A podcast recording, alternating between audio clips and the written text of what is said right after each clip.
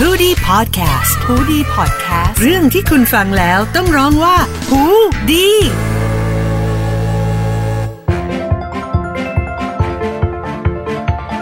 กับหูดีพอดแคสต์นะฮะ และรายการ Law Alive นะครับ เพราะกฎหมายคือสีสันของชีวิตกลับมาเจอกันอีกครั้งหนึ่งแล้ว สวัสดีครับ สวัสดีครับพี่เจ ผมทนายชาติครับ ครับผมแล้วก็เจพัสวัตด้วยนะฮะดีเจเจอีเจเมนะฮะ อย่างที่เรารู้กันว่าเรากลับมาพูดคุยถึงเรื่องกฎหมายหลากหลายมุม ผมเชื่อว่าชีวิตนี้คนที่ฟังพอดแคสต์อยู่ตอนเนี้ยกล้ายกมือขึ้นมาสาบานมาว่าไม่เคยด่าใคร อายก โอ้โหกล้ายกนะฮะ มันต้องเคยด่าคนอยู่แล้ว วันนี้เราจะพูดถึงเรื่องของคำด่าคำด่าเนี่ยมันในกฎหมายเนี่ยมันก็แบ่งเป็นหลายประเภท ใช่ โทษหนักเบามันก็ต่างกันไป นี่ฟังไว้เลยนะ ใครที่ชอบด่าคนผมเนี่ยตั้งใจมาก EP นี้นะฮ ะ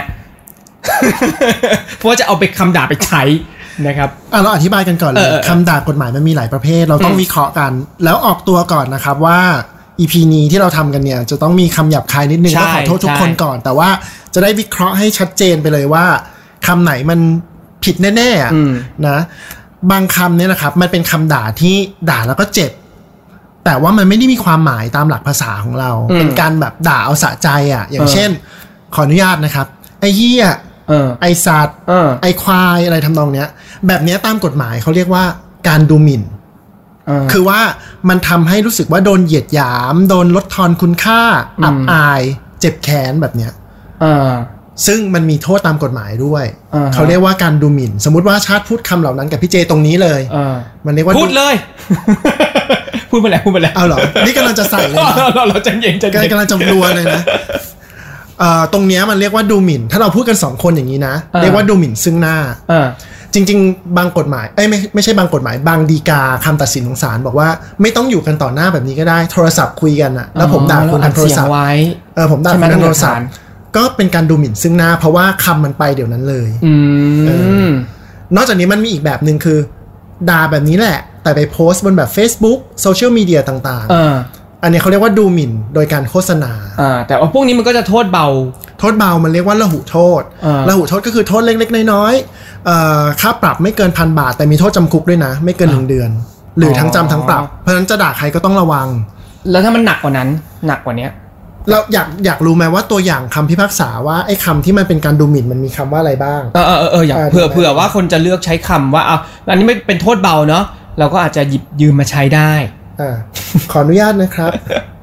คำแรกก็คือ อีดอกไม้สีทอง เออลักทองอย่างงี้ เออ เออ มันคงจริงนะฮะ แล้วก็เมื่อกี้พูดไปแล้วก็คำว่า ไอเฮียไอสัตว์ไอควายอะไรพวกเนี้ยนะครับ อ่า หรือว่าอีตอแหลก็ผิด อ่า นะครับ หรือว่าไอระยำ อ่า นะเฮงซวย อืม แบบนี้ก็ผิด หรือว่าคำว่าไอ้หนาโง่ แบบนี้ก็ผิด อ๋ออุ๊ยน่าโง่เจ็บจังเลยอ่ะ ใช่ มีใครมาด่าเราอย่างงี้นะอืมหน้าเราโง่อยู่แล้ว คราวนี้ถามว่าอันนี้มันเป็นดูหมิ่นซึ่งหน้า อ่า ถ้าเกิดว่ามันมีบุคคลที่สามเข้ามาอยู่ตรงนั้นนะพี่เจคิดว่ามันคือยังไง ก็เหมือนมีพยานในการรู้เห็น เออคิดว่าโทษมันจะแรงขึ้นไหม มันน่าจะต้องแรงขึ้นเพราะว่า ด่าคนนี้คนนี้อาจจะไม่รู้จักกันแต่ว่าเดินผ่านแล้ว เข้าใจว่าเฮ้ยสมมติซีบีด่าเจแล้วเออชาติด่าเจแล้ว คนนี้เขาเดินมาผ่านมาพอดีเขาคิดว่าเจเป็นคนแบบนั้น อ่า อะไรอย่าง จ เงี้ย ริง ๆคำด่ามันก็มีเลเวลที่สูงขึ้นไปอีกว่า ถ้าคำด่าที่เราด่าเขาไปอ่ะ แล้วมันมีความหมายที่จะตีความว่าเขาเป็นคนแบบนั้นๆได้ อ่า แล้วมีคนอยู่ตรงนั้นพอดีอ่ะมันอาจจะเข้าข่ายหมิ่นประมาทก็ได้ อืม หมิ่นประมาทเนี่ยมันมีเกณฑ์ของมันก็คือว่า เป็นการใส่ความผู้อื่น ต่อหน้า อืม บุคคลที่สามนะ แล้วก็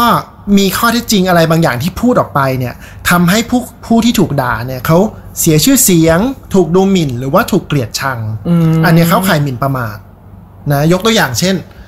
ไอ้ขี้โกง อืม หรือว่าไอ้ลูกเมียน้อย อืม อ่าไอ้ลูกผู้หญิงหา กิน แบบเนี้ย มันสามารถเป็นได้ไง มันมีความหมายทางภาษา ออ่าอ่ามันเกิดขึ้นกับคนคนนั้นได้ ใช่ เขาสามารถเป็นตรงนั้นได้ ใช่ อ่ะ คราวนี้บางคำเนี่ย ยกตัวอย่างเช่น ไอ้ลูกกะหรี่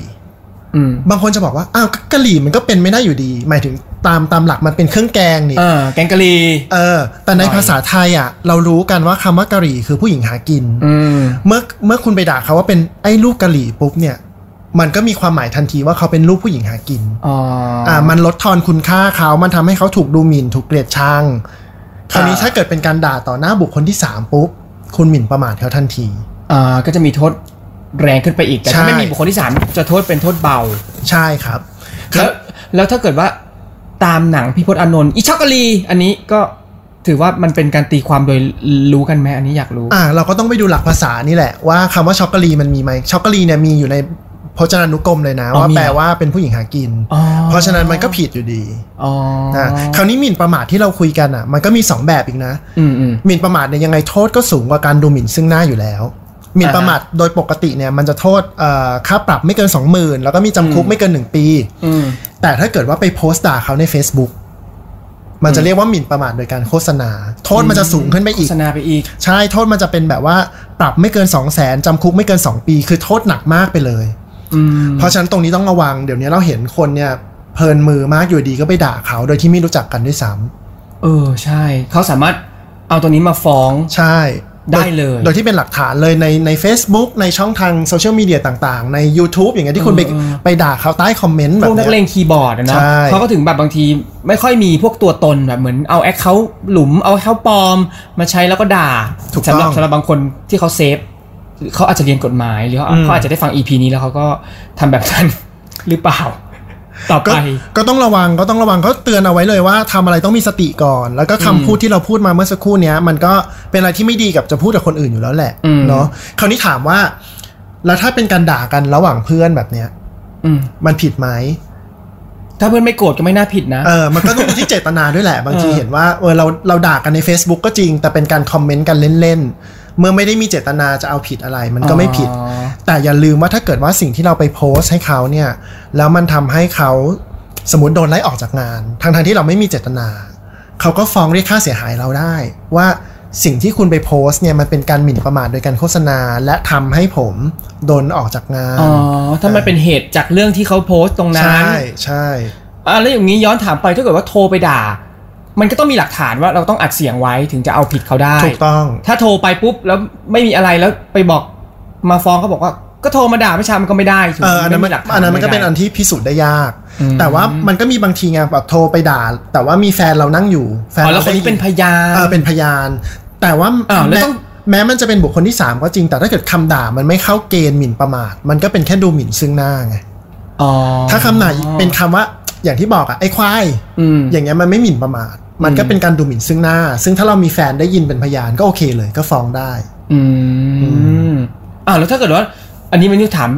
ขึ้นมาเพราะว่า แล้วถ้าเกิดแฟนเขาเขาก็ต้องเข้าข้างแฟนเขาอ่ะผมไม่ได้ด่าเขา เออมันก็เป็นหน้าที่พิสูจ ก็ น์ ไปสืบต่อกันเหน้าที่ ไป พิสูจน์ในศาลต่อไปว่าใครพูดจริงไม่จริงอะไร อืมอ่ะครับเพราะฉะนั้นตอนนี้นะครับหลังจากจบ EP นี้ให้ส่งคำด่ามานะครับ ทางอีเมล แล้วก็จะได้ถามว่าคำด่าไหนควรใช้คำด่าไหนไม่ควรใช้ แล้วบอกมาด้วยว่าด่าพี่เจหรือด่าธรรมชาตินะ ไม่อยากให้เขาด่าเราสิ อ๋อโอเคโอเค เขาเขาไปใช้ด่าคนอื่น โอเคโอเค นะฮะอันนี้ก็เป็นเหมือนเรื่องราวเกี่ยวกับคำด่าเล็กๆน้อยๆที่เรามาพูดคุยกัน